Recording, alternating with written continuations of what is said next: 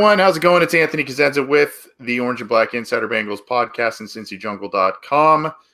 I hope that you're doing well. I hope that you have enjoyed this past uh, week since we have last since we've last seen you, since we've last taken the air. I hope that you have been enjoying yourself. Hopefully, got a little relaxation, not too much work, but have also taken in all the sights and sounds of our wonderful show. And with me, as always, is John Sheeran. John, how's it going, my friend? It's going about as well as it could be because we are in the middle of a tsunami in Cincinnati. It's going to rain for the next four days. It's already rained for the past half week. And just like the women's national team is raining on everybody in, in Paris, we, we, we got the we got the dominance over there. So it's all good for me right now. I like it. I like it.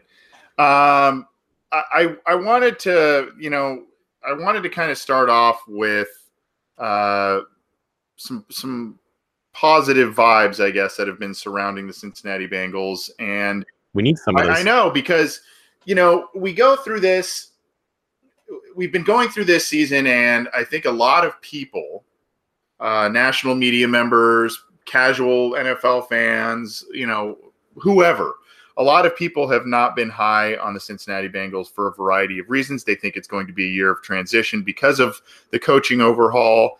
Certain stars they've had are getting older. There are questions with their starting quarterback.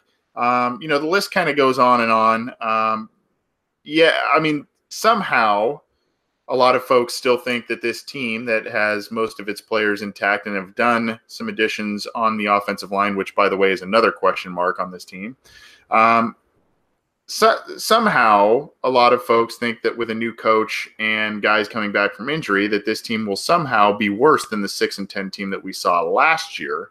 Um, with all those injuries and everything go figure. But uh, we've kind of been hearing all off season that that's been the case right? It's uh, not a lot of optimism um, you know that this is probably going to be a, a rebuild year look to the next year or two for potentially another quarterback that sort of thing. Well, recently, really over the past week or handful of days, there's been more positive news, or, or I guess a, a new flurry of positive news that have come about the Cincinnati Bengals. A couple of them have come from NFL.com, and another has come from Pro Football Focus. I, John, if it's okay with you, and hopefully this thing queues up well enough, I want to play a video clip from uh, the NFL Network Good Morning Football. It's uh, it's a little bit through the uh, kind of the segment on the Bengals. They they are labeling the Bengals a sleeper team.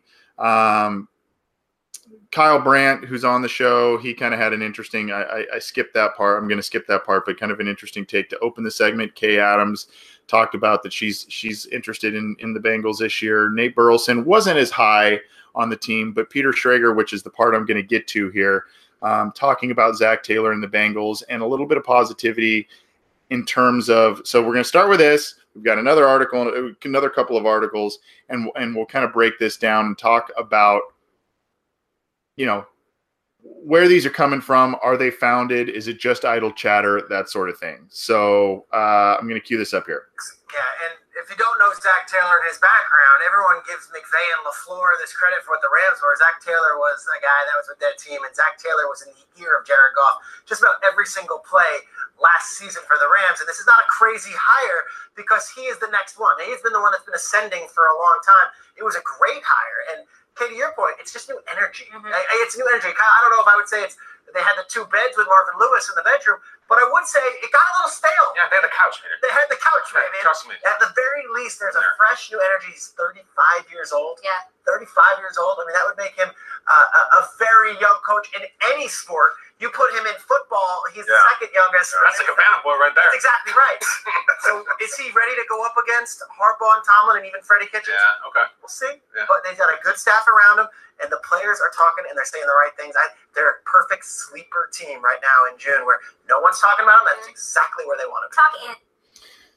So you know, there's it's it's a five minute segment. I could sit here and you know really play the whole thing for you, and I guess it would make our job a lot easier. But um, I wanted to start off with that, and, and we'll we'll kind of build a bit more with these other articles I'm talking about. But your thoughts on that? By the way, if you're wondering, John, what that comment about the beds and the couch and all that stuff that Kyle Brandt made a, a, an odd metaphor with Marvin Lewis and uh, the team kind of being old fashioned and buttoned up and doing a leave it to Beaver type of reference. Uh, watch the clip; it's interesting, it's funny, but your thoughts on kind of what Peter Schrager said, and and really, I mean, the title of the segment is "Are the Bengals legitimate AFC North contenders?" Question mark, and there are a lot of comments there saying, "Yeah."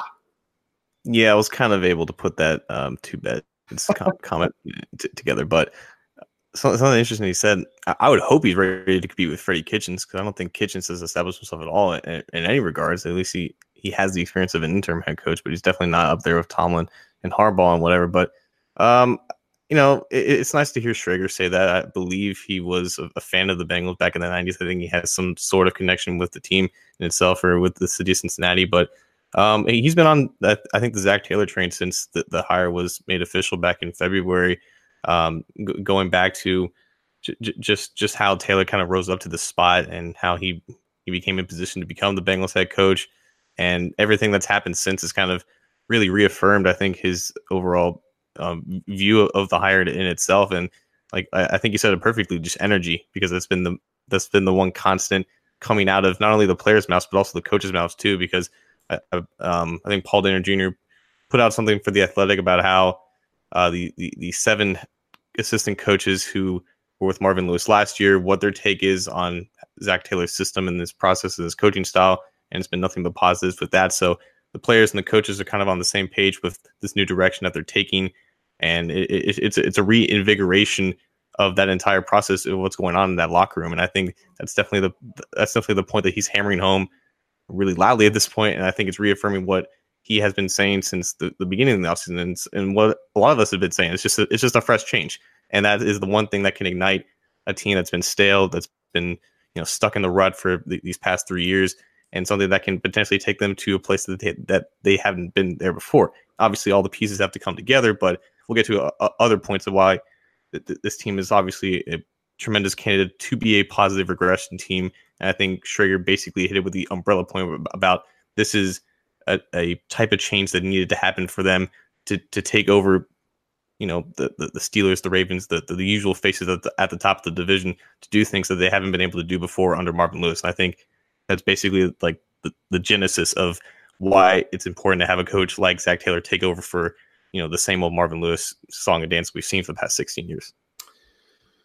I, I think in in the theme you're kind of seeing or hearing um, from some of these things and Zac Taylor is is relatable. His his ability to relate to the players, um, both from a teaching and X's and O's standpoint, as well as um, you know a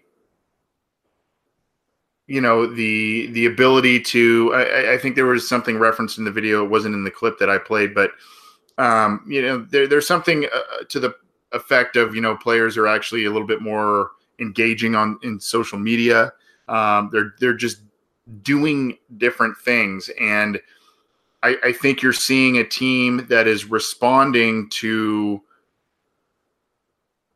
a coaching staff that was stubborn that was stuck in their ways.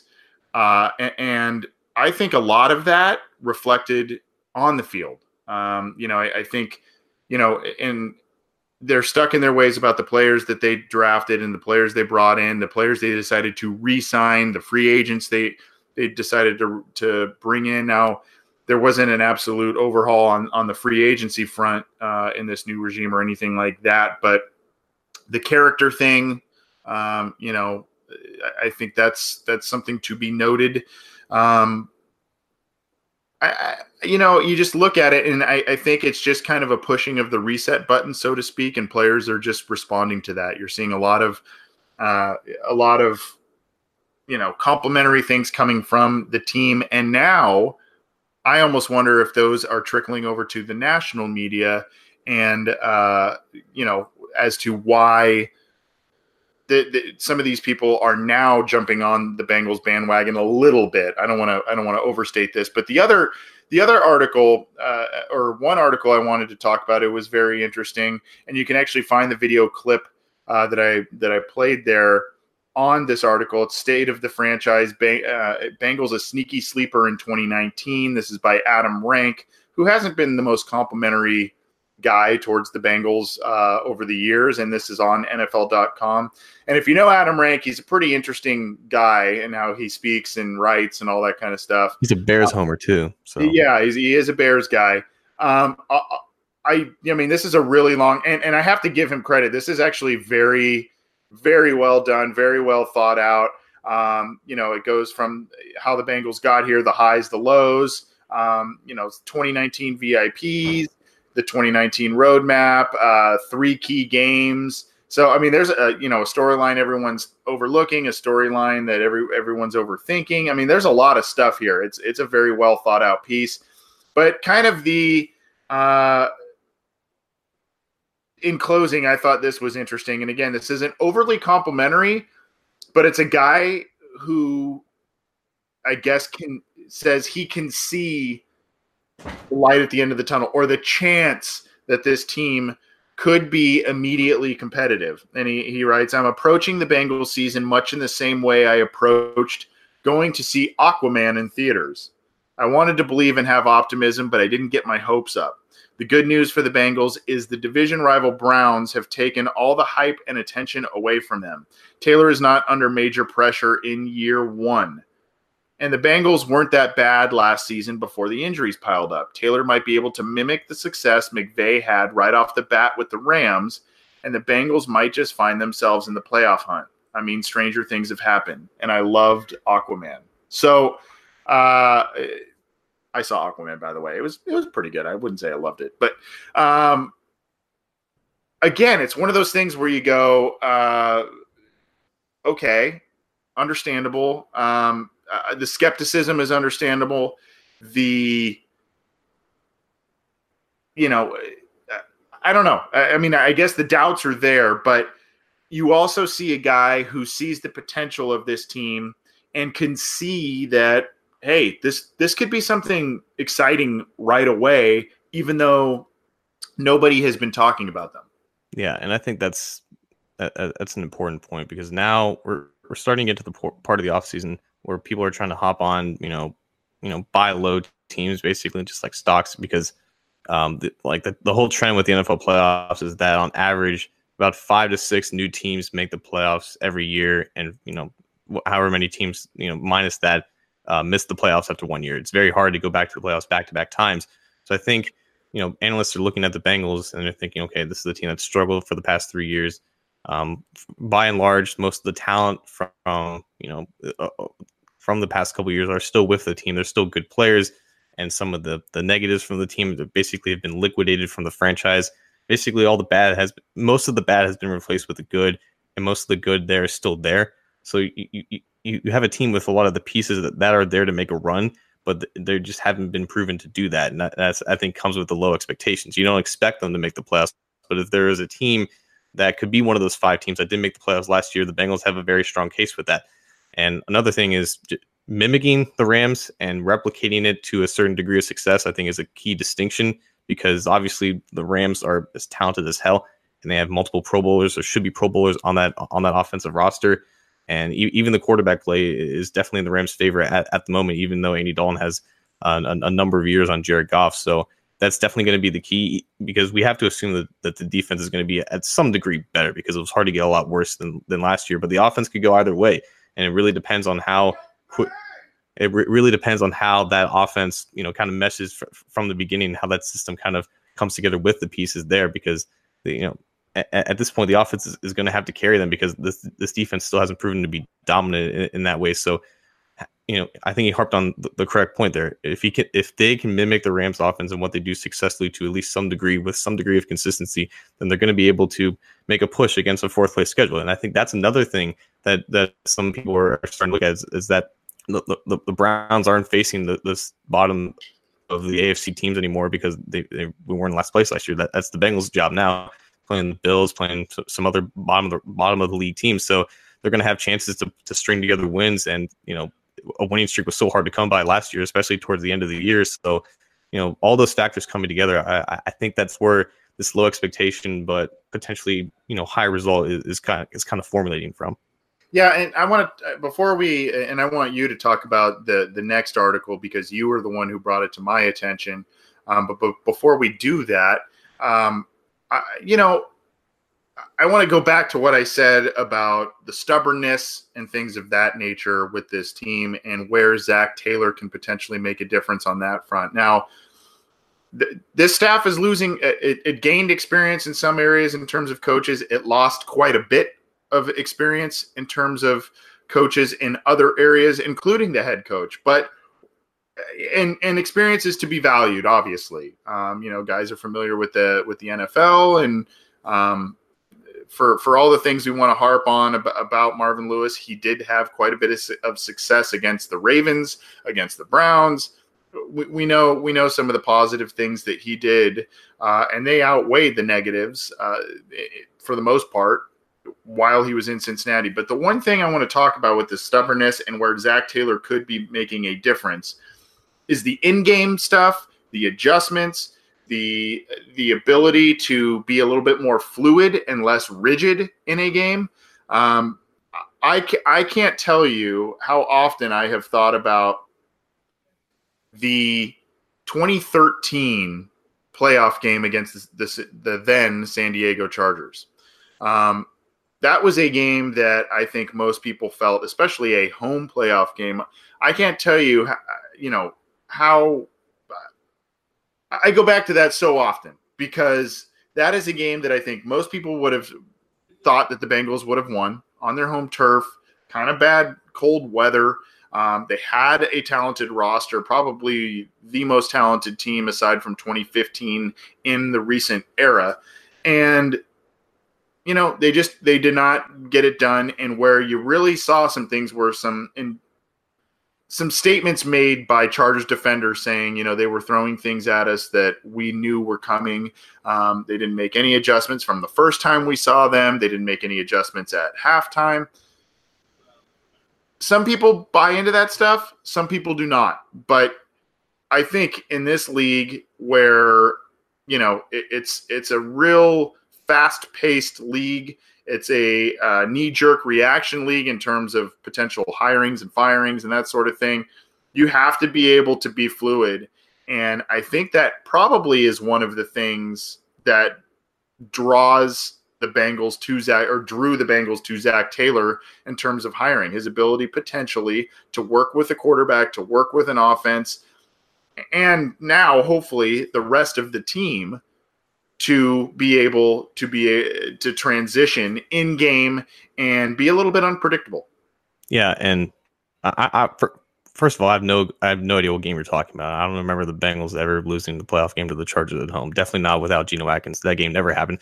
Anyways, that was with the 10 year head coach, by the way, and like th- that is a game that would get 31 other head coaches fired.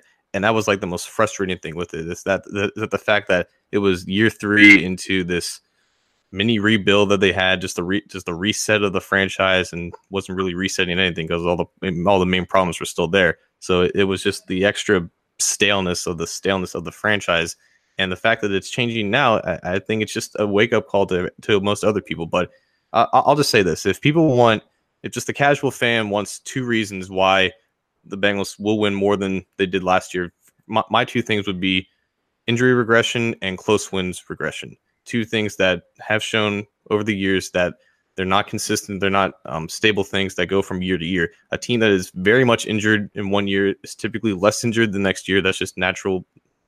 That's just that's just natural. That's just natural with the NFL.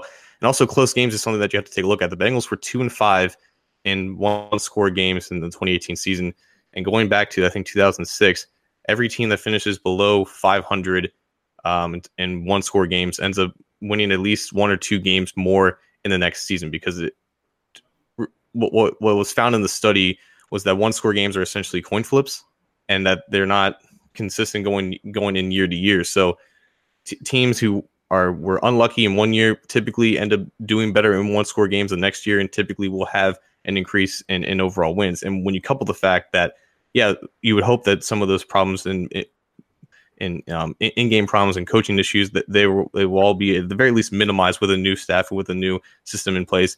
Again, you have the same pretty much the same talent in there. You hopefully you, you have you know more games coming out of AJ Green and Tyler Eifert and Andy Dalton at that point.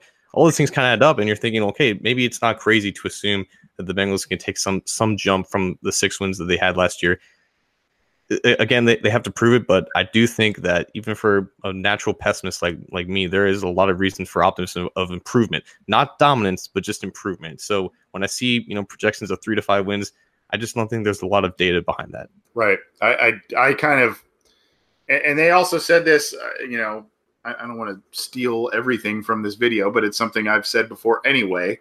Uh, I, in this video clip, they kind of, I think it was Kyle uh, Kyle Brandt who said, you know, a lot of reasons for this cynicism towards the Bengals is because they fooled us before, and oh, it's the Bengals, right? It's it's the reasoning for a lot of this stuff is because it's the Bengals um, in terms of the negativity. But uh, I, you know, he said that you got to kind of wipe that from your memory and know that this is a, a transition. And there was another article you had, I think it was through Pro Football Focus, that not really on the same level in terms of the team being a sleeper team, but it is on the same wavelength in terms of positivity with the team and uh, a little bit of kudos being thrown their way. Yeah, so this article is not out on on Jungle yet, but definitely look forward in, in the coming weeks.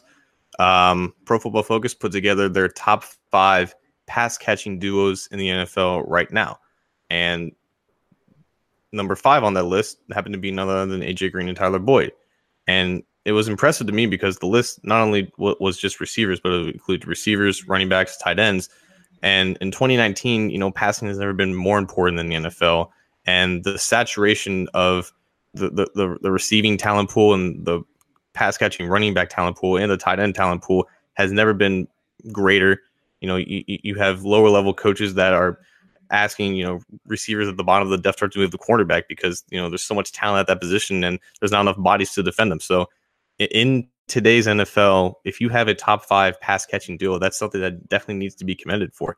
And just looking at the rest of the list in this order, it went number one, Adam Thielen and Stefon Diggs for the Vikings, which I think objectively is probably the best one-two punch you have in the NFL.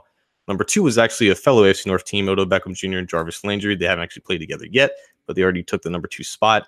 Number three was Tyreek Hill and Travis Kelce of the Chiefs. We don't even know how many games Tyreek Hill is going to play this year, if he's going to play at all, but Travis Kelce is pretty clearly the best tight end in the game with the retirement of Rob Gronkowski. And number four is Michael Thomas and Alvin Kamara. So, Anthony, I think there's aside from number one, but that's just kind of my opinion. There's a lot of debate with where you would even place AJ Green and Tyler Boyd here because for, for starters, you know, Green and Boyd have only really played together and dominated together for one year. Boyd had an impressive rookie season for rookie standards, but he wasn't definitely wasn't at the level of 2018 that he was on. And even then, you know, you you, you had AJ Green miss seven games, so you really only have a half year of dominance with AJ Green, Tyler Boyd, but here we here we see them at number five. But you can almost put them ahead of maybe one or two of those of, of those other, duos. I, I have two in my mind that I would probably make the best arguments for. But in your opinion, if you had to keep the same five duos here, where would you place Green and Boyd, um, assuming all the other variables stay? It's it, it, First of all, I mean, it is a big compliment uh, because I mean, you look at uh, the names you mentioned: Thielen, Diggs, Beckham, Landry, Hill, Kelce, Thomas, Kamara, Green, and Tyler Boyd. Um, I mean, that's that's a big list. Uh, like you, I'm hard pressed to move them up high. I, I mean, I think talent wise, they sh- they. Sh- that's the key. Yeah, yeah. I mean, I, I, think that that argument can easily be made that hey, that you know they could be number two, they could be number, you know, they could be. There's arguments to be made for number one um, especially with the fact that, like you said, Green missed almost half a season last year and was tearing it up. Boyd was tearing it up already with Green out of the lineup and just got more looks when Green. Uh, Boyd was tearing it up with Green in the lineup and started tearing it up even more with him out of the lineup because he got mm-hmm. more looks. Um, so uh, you know, I, I, there's there's a lot of arguments that could be made here. The problem is, you know, these guys that are on here just kind of have a longer track record, a bigger sample size of success than those two together. Because if you go back when Green was healthy in 2017, Boyd didn't do much, right? He, he kind of had actually a, a decrease from his rookie year in 2016. So, and then in 2016, he wasn't, he had a, a nice year as a rookie player, but still didn't have the type of statistics that he had last year. So the sample size is kind of small, and the sample size, like you said, with them together and producing at a high level is kind of small. So, I, you know, I, I, I could see an argument where you could say, hey, I mean, they could be above, uh, you know, they could be at number three, but especially with Tyreek Hill and all of his weird stuff going on off the field that could affect things going forward for him. I mean, there's an argument there. You know, Alvin Kamara, uh, you know, great weapon. You could you could make some arguments there. Um, Beckham and Landry, they pl- they played together in college. Uh, this hasn't, you know, they haven't shared the the football yet with the Browns. Like everything and everybody else, they are crowning the Cleveland Browns. Um, so, you know, I mean, there's a lot of arguments to be made here. I think five is fair for a number of different things. I do want to point this stat out, John, um, and and I want to ask you the same question you asked me, but um, this is this is an eye-popping statistic. Boyd actually led the league's receivers who saw at least 45 targets in that span with a 134.1 passer rating. Um, and that's that is with, with Andy Dalton, whatever your thoughts are on him, and that is with Jeff Driskel. Uh, I, I, think in terms of that span that they're talking about. Um, so I mean that's a very very impressive statistic, and that makes him a quarterback's best friend. And the fact that he could do a little bit on the outside, he does the dirty work on the inside. Um, you know, I, I think that that is something to be marveled at, and hopefully last year is wasn't the outlier. It's it was that big pivotal third year that propels him um, moving forward. But your thoughts on if uh, uh, you know fair ranking? Um, could you do you have a s- specific or solid argument to for them to be higher on that list?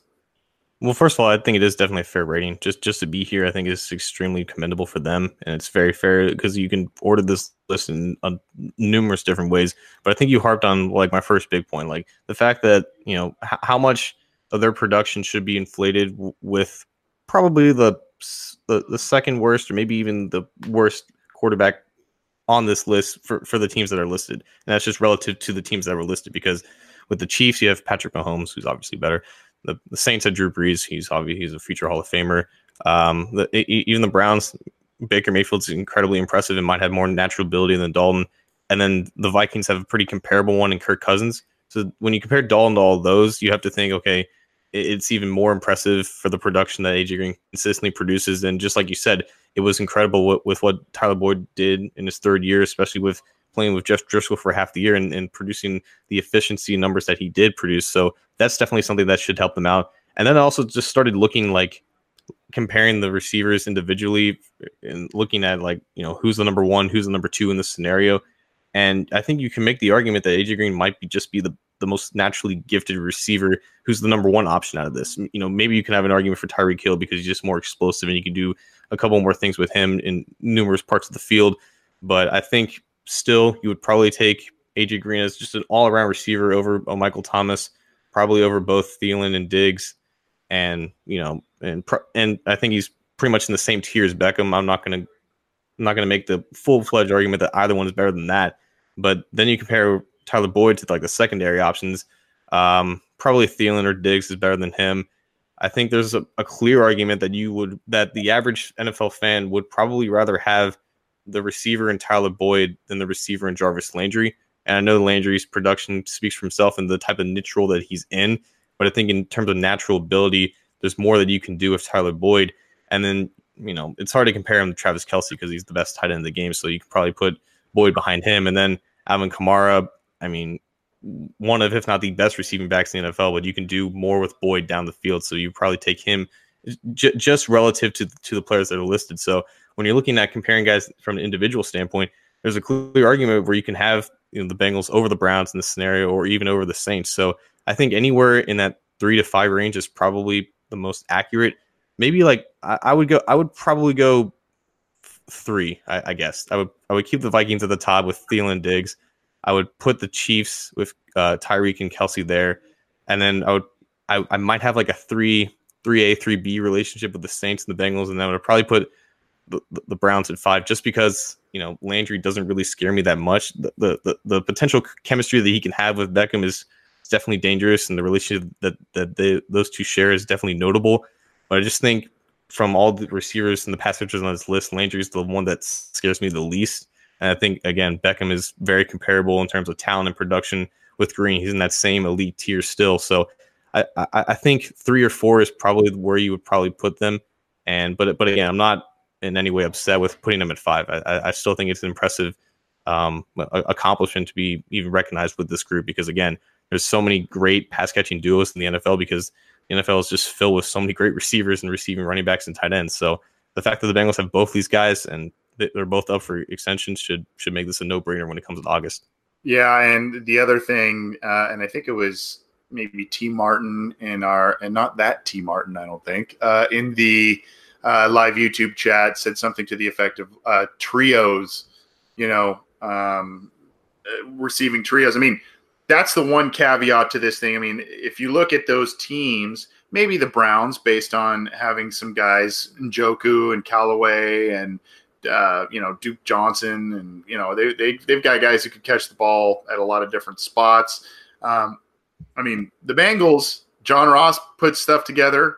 He can catch the ball. Mixon and Geo, they can catch the ball well. Eifert's healthy. He can catch the ball. Uzomah, he can catch the ball. I mean, the Bengals, depth wise as well, aside from those top two guys, they've got guys that can catch the ball from a lot of different spots, which going back to what we were talking about earlier, bodes well for Zac Taylor in the in the offense that he's trying to create potentially a McVay type of offense for the for the Bengals. So um, all in all, John, I mean, a lot of all of a sudden, kind of a flurry of compliments have come this way. And I, I to tie a bow on this, I guess, um, is this is this something that you're buying into? Is this idle chatter because it's a little bit of a slower part of the NFL calendar and they just want to kind of talk about all teams at this point to pique interest?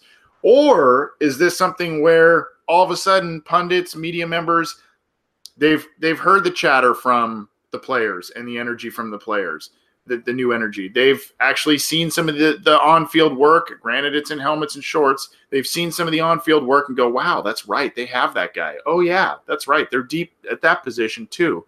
And all of a sudden now a little bit of momentum. If you remember last year, that's kind of what happened last year uh, to some degree, right? I mean, mm-hmm. nobody thought they were going to be very good, and then all of a sudden they started seeing practices as training camp opened. Then they they went three and one in the preseason and were playing very well. The starters were playing very well, and all of a sudden it was like, oh, people may want to look out for this team. So is is it a similar type of thing finally happening, or is this kind of just people talking?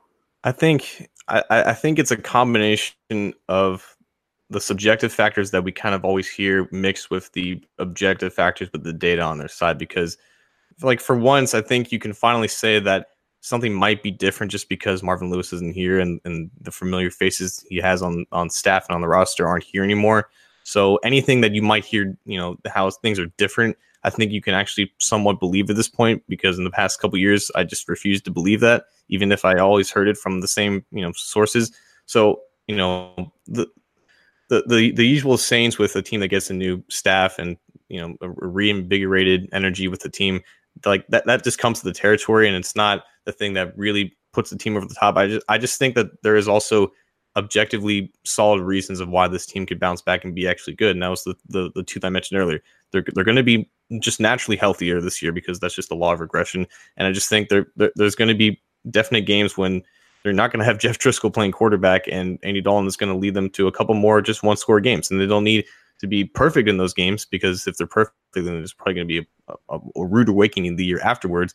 But I think they're going to just be better and just and just win a couple more games that they should have won last year, just because they're going to be healthier and just things are just going to go their way this time because that's just that's just kind of how it happens in the NFL where you know things change so frequently and, and teams who are unlucky one year typically end up just being a little bit luckier next year. So with health and with just just things bouncing the right way with the te- with the talent that they have, I think there is a case for this team to make a, a quiet playoff push, and I think that's just invokes what a sleeper in in June is all about.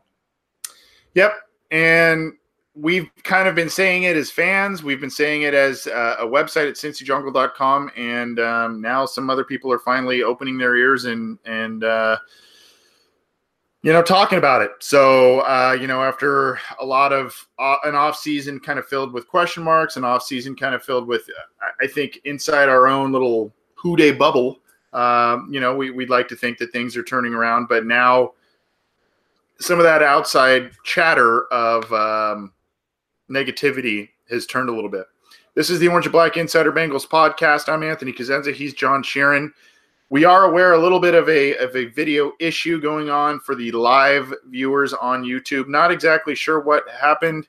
Uh, we are working to fix that, so stick with us if you're joining us live, or if you end up watching this video after the fact. Um, at a minimum, you get to hear our beautiful voices, and uh, we'll we'll try and we'll try and figure all that out. But you can also get this show and all of our other uh, mini episodes and things we do on this program. You can get it on iTunes, you can get it on Google Play, Stitcher, Spotify, Megaphone. As I mentioned, the website, cincyjungle.com, all of our stuff is on there. And YouTube, even though for some reason video isn't working for the first part of this episode, but we'll try and figure that out. But uh, thanks for downloading. How you do? Thanks for tuning in. How you, however you get our show, and thanks for subscribing to all of our channels. Support for this show comes from Sylvan Learning. As a parent, you want your child to have every opportunity, but giving them the tools they need to tackle every challenge, that takes a team. Now more than ever, educational support tailored exactly to what your child needs can make all the difference. That's why parents have trusted Sylvan Learning for 45 years as the ultimate teammate in their child's educational journey, instilling in them a love for learning and a passion for reaching the next level. And Sylvan's Insight Assessment can identify gaps in learning and areas that could be of concern for your child. It's a 360 degree view into your child's learning that you can't find anywhere else and helps ensure that your child didn't miss something in school that might put them at a disadvantage in the future. And right now, it's the best price of the year at $29. Go to sylvan29.com to learn more and get your child's assessment for only $29. That's S Y L V A N 29.com. So, in the spirit of optimism, I was thinking that with players coming back from injury, with players going into pivotal years in, in their careers, I think this is the right time to put together some over under prop bets for the Bengals offense and maybe even a defender or two. So, for starters, let, let, let's just let's just go through let's just go through the depth chart here. Let's just go through from from quarterback to for, to whatever. So, starting with Andy Dalton, Anthony do you think over under 23 touchdowns? Yeah, so this this segment's for the betters out there, right? Uh, yeah. Hey, you can you can do a, a, lot of fun things with this, I guess. Um, you can, uh, you know, play a drinking game. I guess you can put some money down, whatever you want to do. Um, so you said twenty three touchdowns, right? Twenty three touchdowns. Yeah. So we came up with that number, I think, because on average in his career, Andy Dalton is basically throwing 23.5 touchdown passes per season. That's the average. Um, he threw 25 in like 13 games or 12, or 12 games back in 2015 too. Right. Right. And then of course numbers were affected last year as well because the season was cut short. So I will say over. Um, and I will say over because I don't foresee Dalton getting hurt again this year. Uh, I don't see him getting benched either. Uh, I see this offense working well for him, but I think if it's over, it's barely over because mm-hmm. the team will want to run the ball a lot. Um, I think uh, some of those touchdowns will be, I don't want to use the word cheap, but they could be short yardage, goal line type of, you know, dump offs to the back or tight end, that sort of thing. Um, to kind of pad the stats a little bit, but I think it would be barely over 23.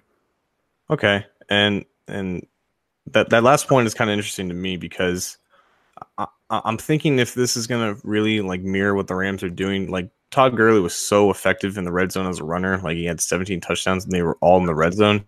I think Joe had I think eight with one coming outside the red zone. I could be wrong with that. Someone could de- definitely uh, fact check me for that. But I think I, I think Joe Mixon is going to see more opportunities as a runner in the red zone, which might decrease some of the touchdown opportunities that Dalton has.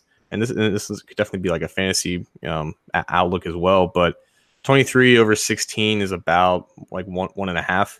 And j- just looking at like the guys he's throwing to, like when Eifert's on the field, he's, he's one of the best red zone threats in the NFL, but you can only really count him to, for, for being on the field for less than 50% of the games.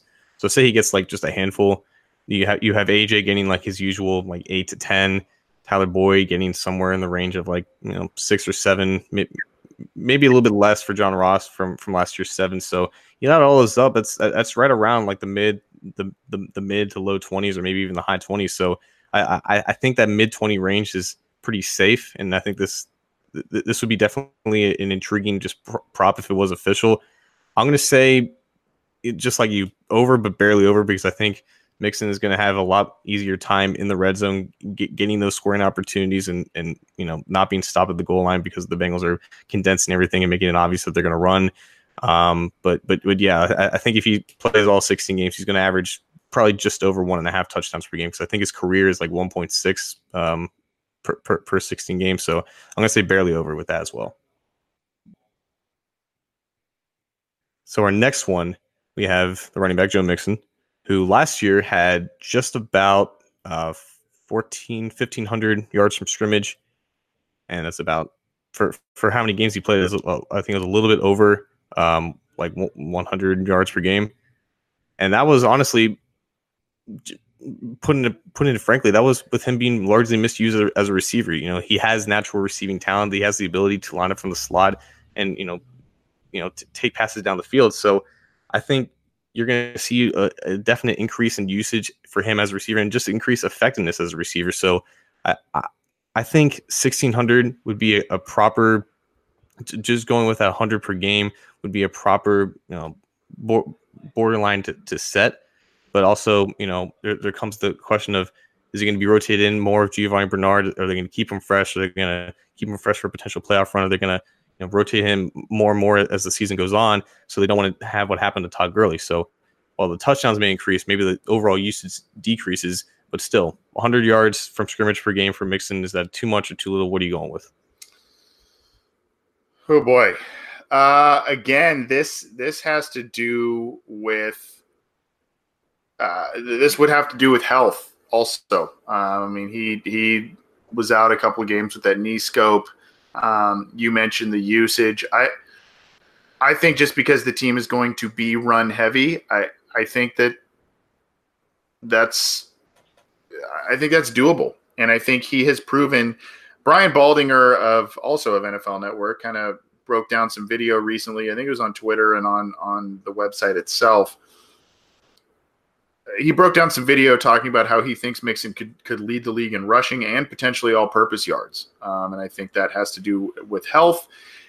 What's interesting, and you can see it on the video breakdowns by him and many others, Mixon creates a lot of big plays with poor blocking, mm-hmm. um, and and has done so really in his first two seasons, especially at times last year. Um, uh, so I, I, I don't think it's out of the realm of possibility that he is, uh, you know, he's getting over 100 yards per game from scrimmage. Maybe, especially if other guys stay healthy, maybe the, the receiving yards go down a little bit, but um, I, I think they're gonna I think they're gonna work him. Yeah, and, and that's definitely the like the that's the main question. Like, how much are they going to work him? Because I, I, I, think when you look at the landscape of running backs in terms of who can be a bell cow, I think Mixon is right up there with guys who can take 20 touches a game and still be fresh because he's just that type of athlete. I just think that with what with what uh, Taylor saw happen with Todd Gurley last year and how they you know had to lean on CJ Anderson, who fortunately had a great year for them because the run blocking was so good. I think that's kind of going to be influenced with what they do with Mixon and the fact that they drafted two running backs, two very capable running backs, I think there's going to be more rotation that we see just to keep Mixon fresh. So I, I think the efficiency is going to be there, if not even better than what we saw last year, because the run blocking I think is going to be just just marginally better, if not slightly better. But I'm going to say just barely under, and not not because the I think the receiving is going to go up, but I think the rushing is, isn't going to go up as much as we think. Um, but I will say I think he scores more rushing touchdowns than he did last year, which was I, th- I think nine or so. So like, and again, like if you finish this with say like a thousand uh, rushing yards, 400 receiving yards, I think that's still a really good season.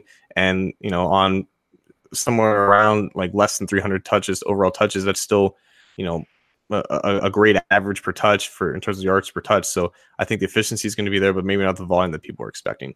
Yeah, so now, yeah, yeah. yeah. Nine, so just go. real quick, nine total touchdowns. Uh, yeah. You, gosh, you look at his, you look at his numbers. I mean, almost five, four point nine yards a carry, almost 1,200 yards rushing, nine total touchdowns, led the AFC in rushing yards, and did make the Pro Bowl. I mean, I, I don't. Lamar I don't did. Yeah, I, I, don't. I don't understand what more the, the guy had to do. But anyways, go ahead. All right, so let's. This one could potentially um, shock some people, but we set the over under for AJ Green receiving yards at a thousand.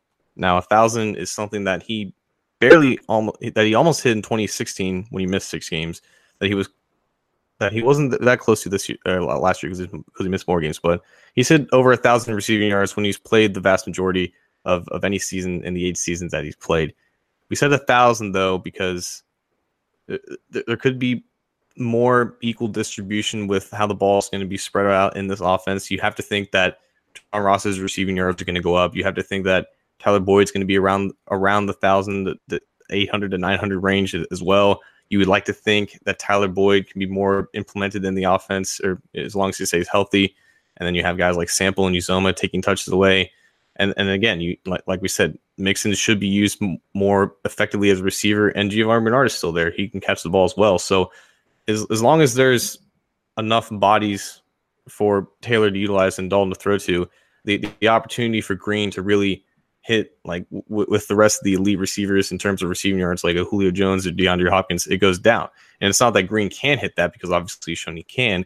But if everybody stays healthy, I, I think he's going to be closer to a, a, thousand yards than people may think because you can always count on him for getting in that 1100 to 1300 range. But again, if everyone stays healthy, I think it's very likely that this offense will do a lot in its power to not force feed the ball to him because other guys are getting more advantageous opportunities to get the ball. So over under a thousand yards. I like the Dalton thing. I'm going to say over, but barely. Um, I mean, we, we, I put up a post that was uh, having to do with our our show last week on Cincy Jungle, and 63. Per, basically, the question was, what should we expect from AJ Green? In terms of statistical output. 63% said more of the same greatness, which is what you said, probably that 1,100, 1,200, 1,300 yard range, which we've become accustomed to when he's healthy.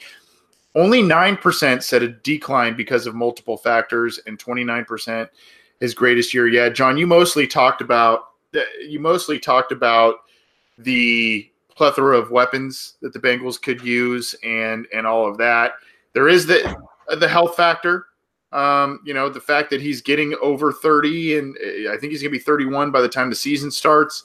Uh, and we know that receivers, as they get into their 30s, even ones as good as AJ Green, can their their, their production can dip a little bit. Um, I, I think that they will still give Green a lot of looks, but like you, I don't think they will force feed him as much. I don't. I I think he'll still get a lot of looks, but um, I think I think he'll probably be kind of barely over the a 1,000. Um, I, I don't I don't see an injury striking him again, at least not in the way. Maybe he'll miss a game or two, but uh, I, I don't see him, you know, missing the six, seven, eight games or something that that he has the past uh, like last year and and a couple of years ago.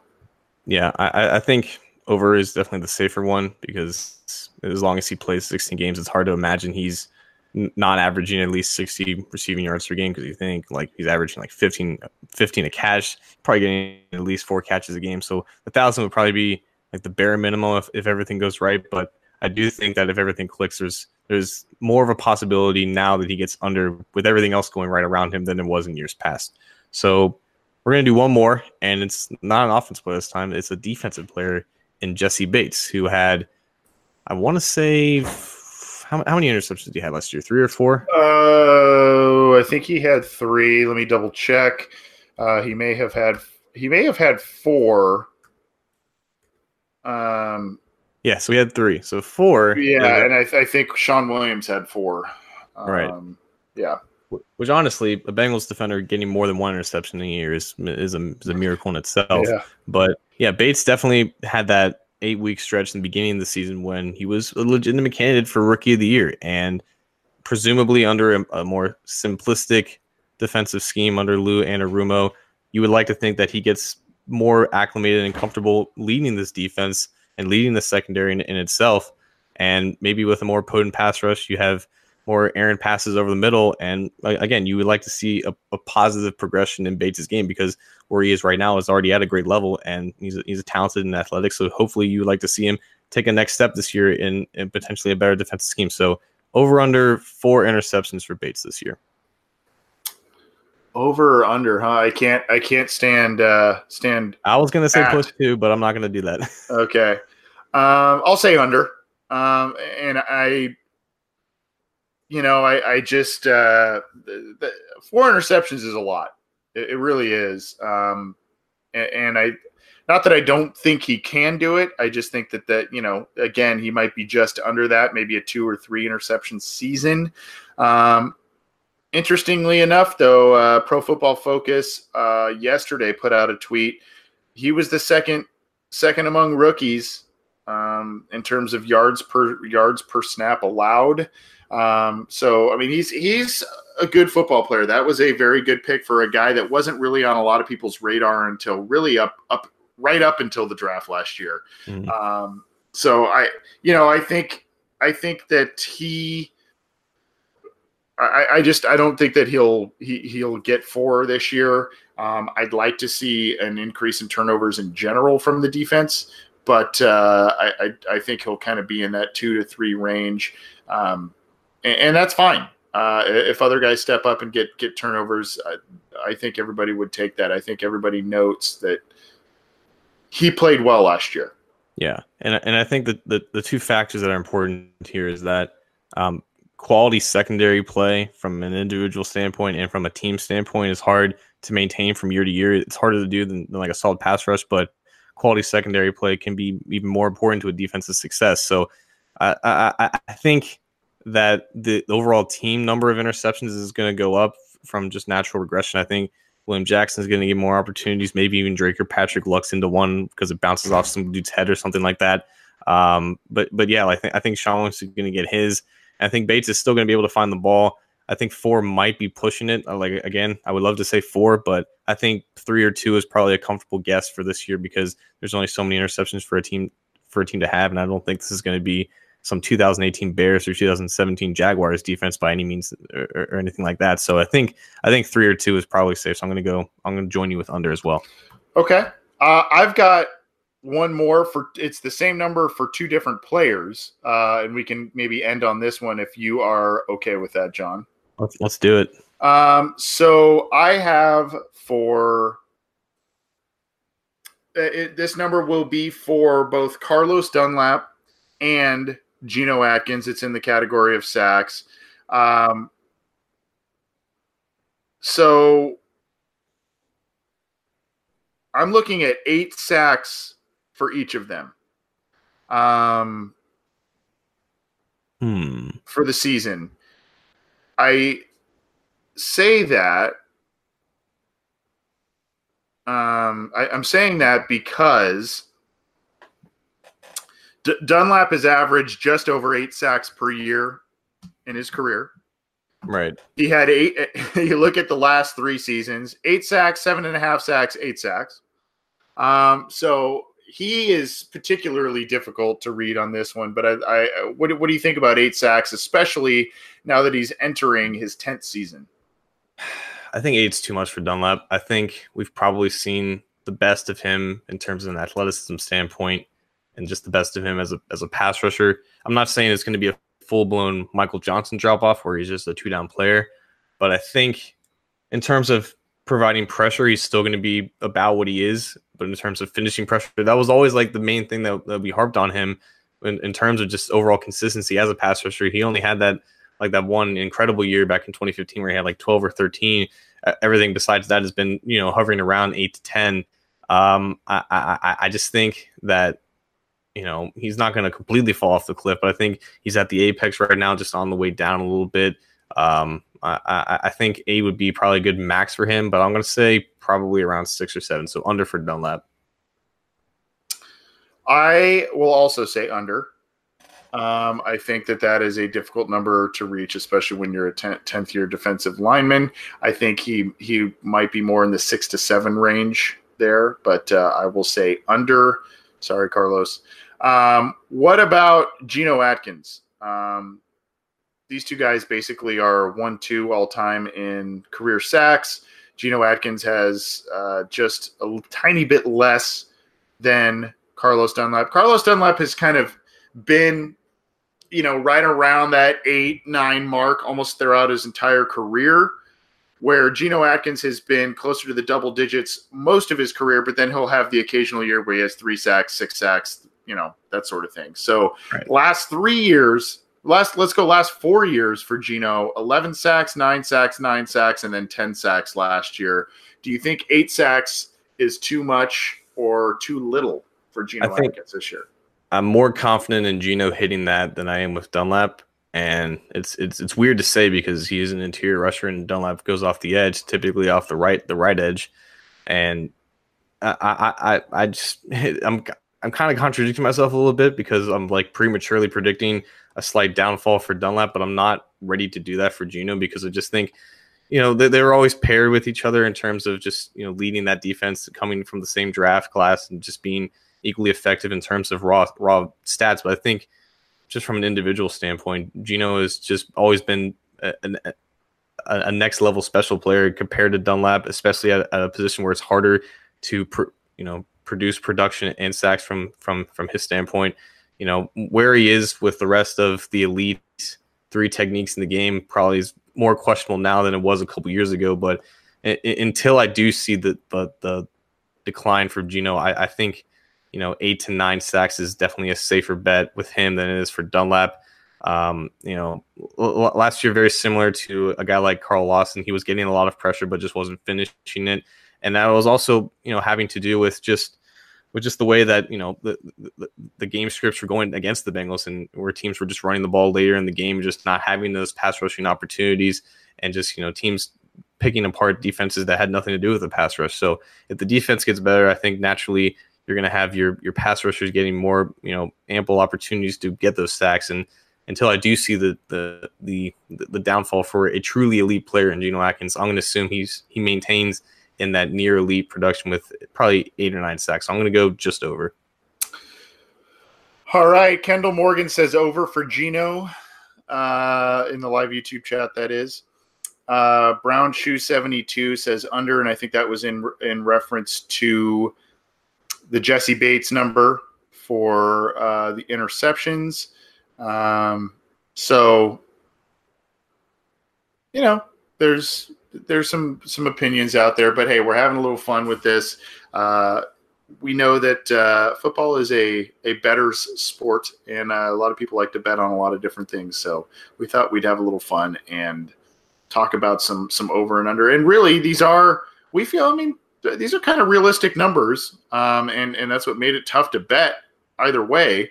Uh, and it's based on averages throughout these guys' career and all kinds yeah. of different stuff. Yeah, Anthony had to talk me out of putting two thousand yards for Joe Mixon, and you know, fifteen hundred yards AJ Green, like like ten interceptions for Jessie Bates. So he's the one who, who made those realistic, not me.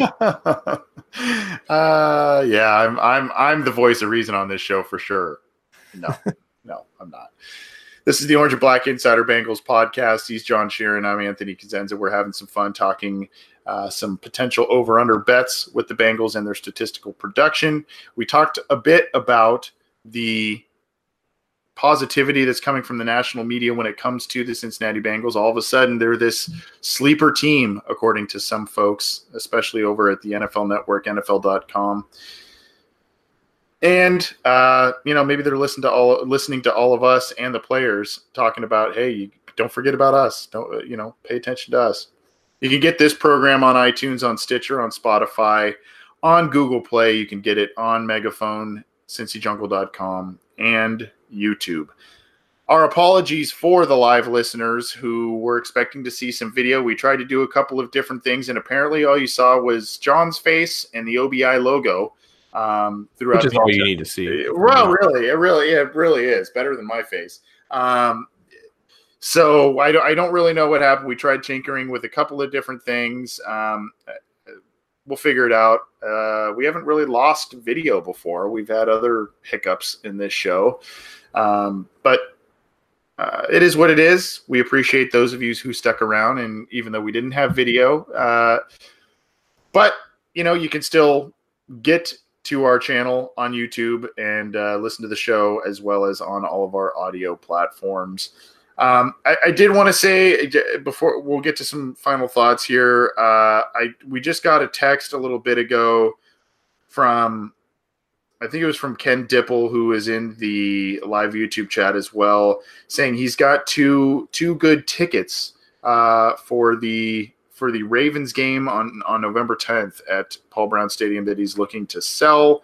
They're right in the middle of goalposts um, and good good seats apparently. So um, if you are interested in buying those, we can connect you to Ken or uh, get in touch with him in the live YouTube chat. He's in. He's he's also here on a lot of different uh, episodes that we record. So, and thank you, Ken, for that.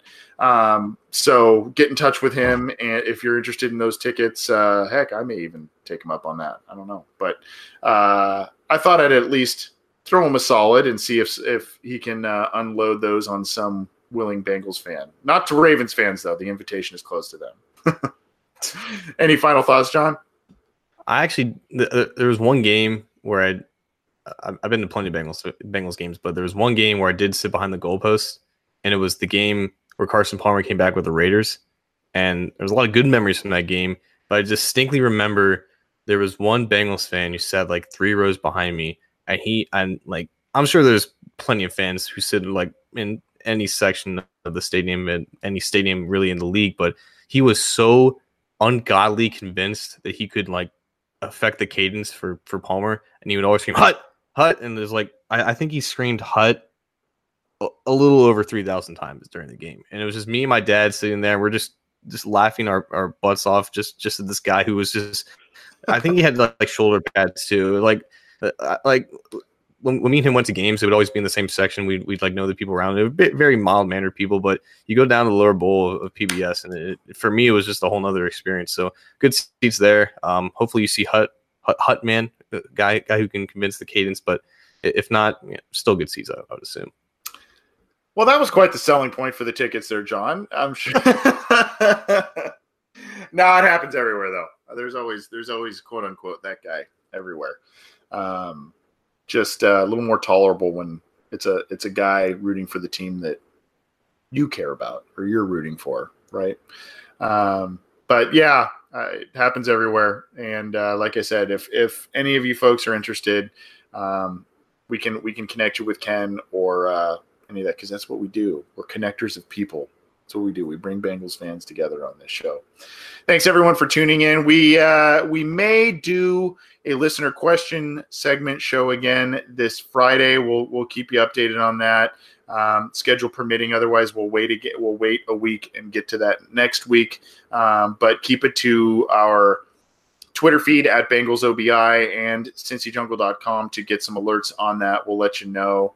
Um, it would probably be a Friday afternoon um, slash evening for for the uh, early evening for the East Coast time, folks. So um, yeah, we'll let you know. But for now, that's going to do it for us. Thanks for tuning in. Thanks for downloading the program.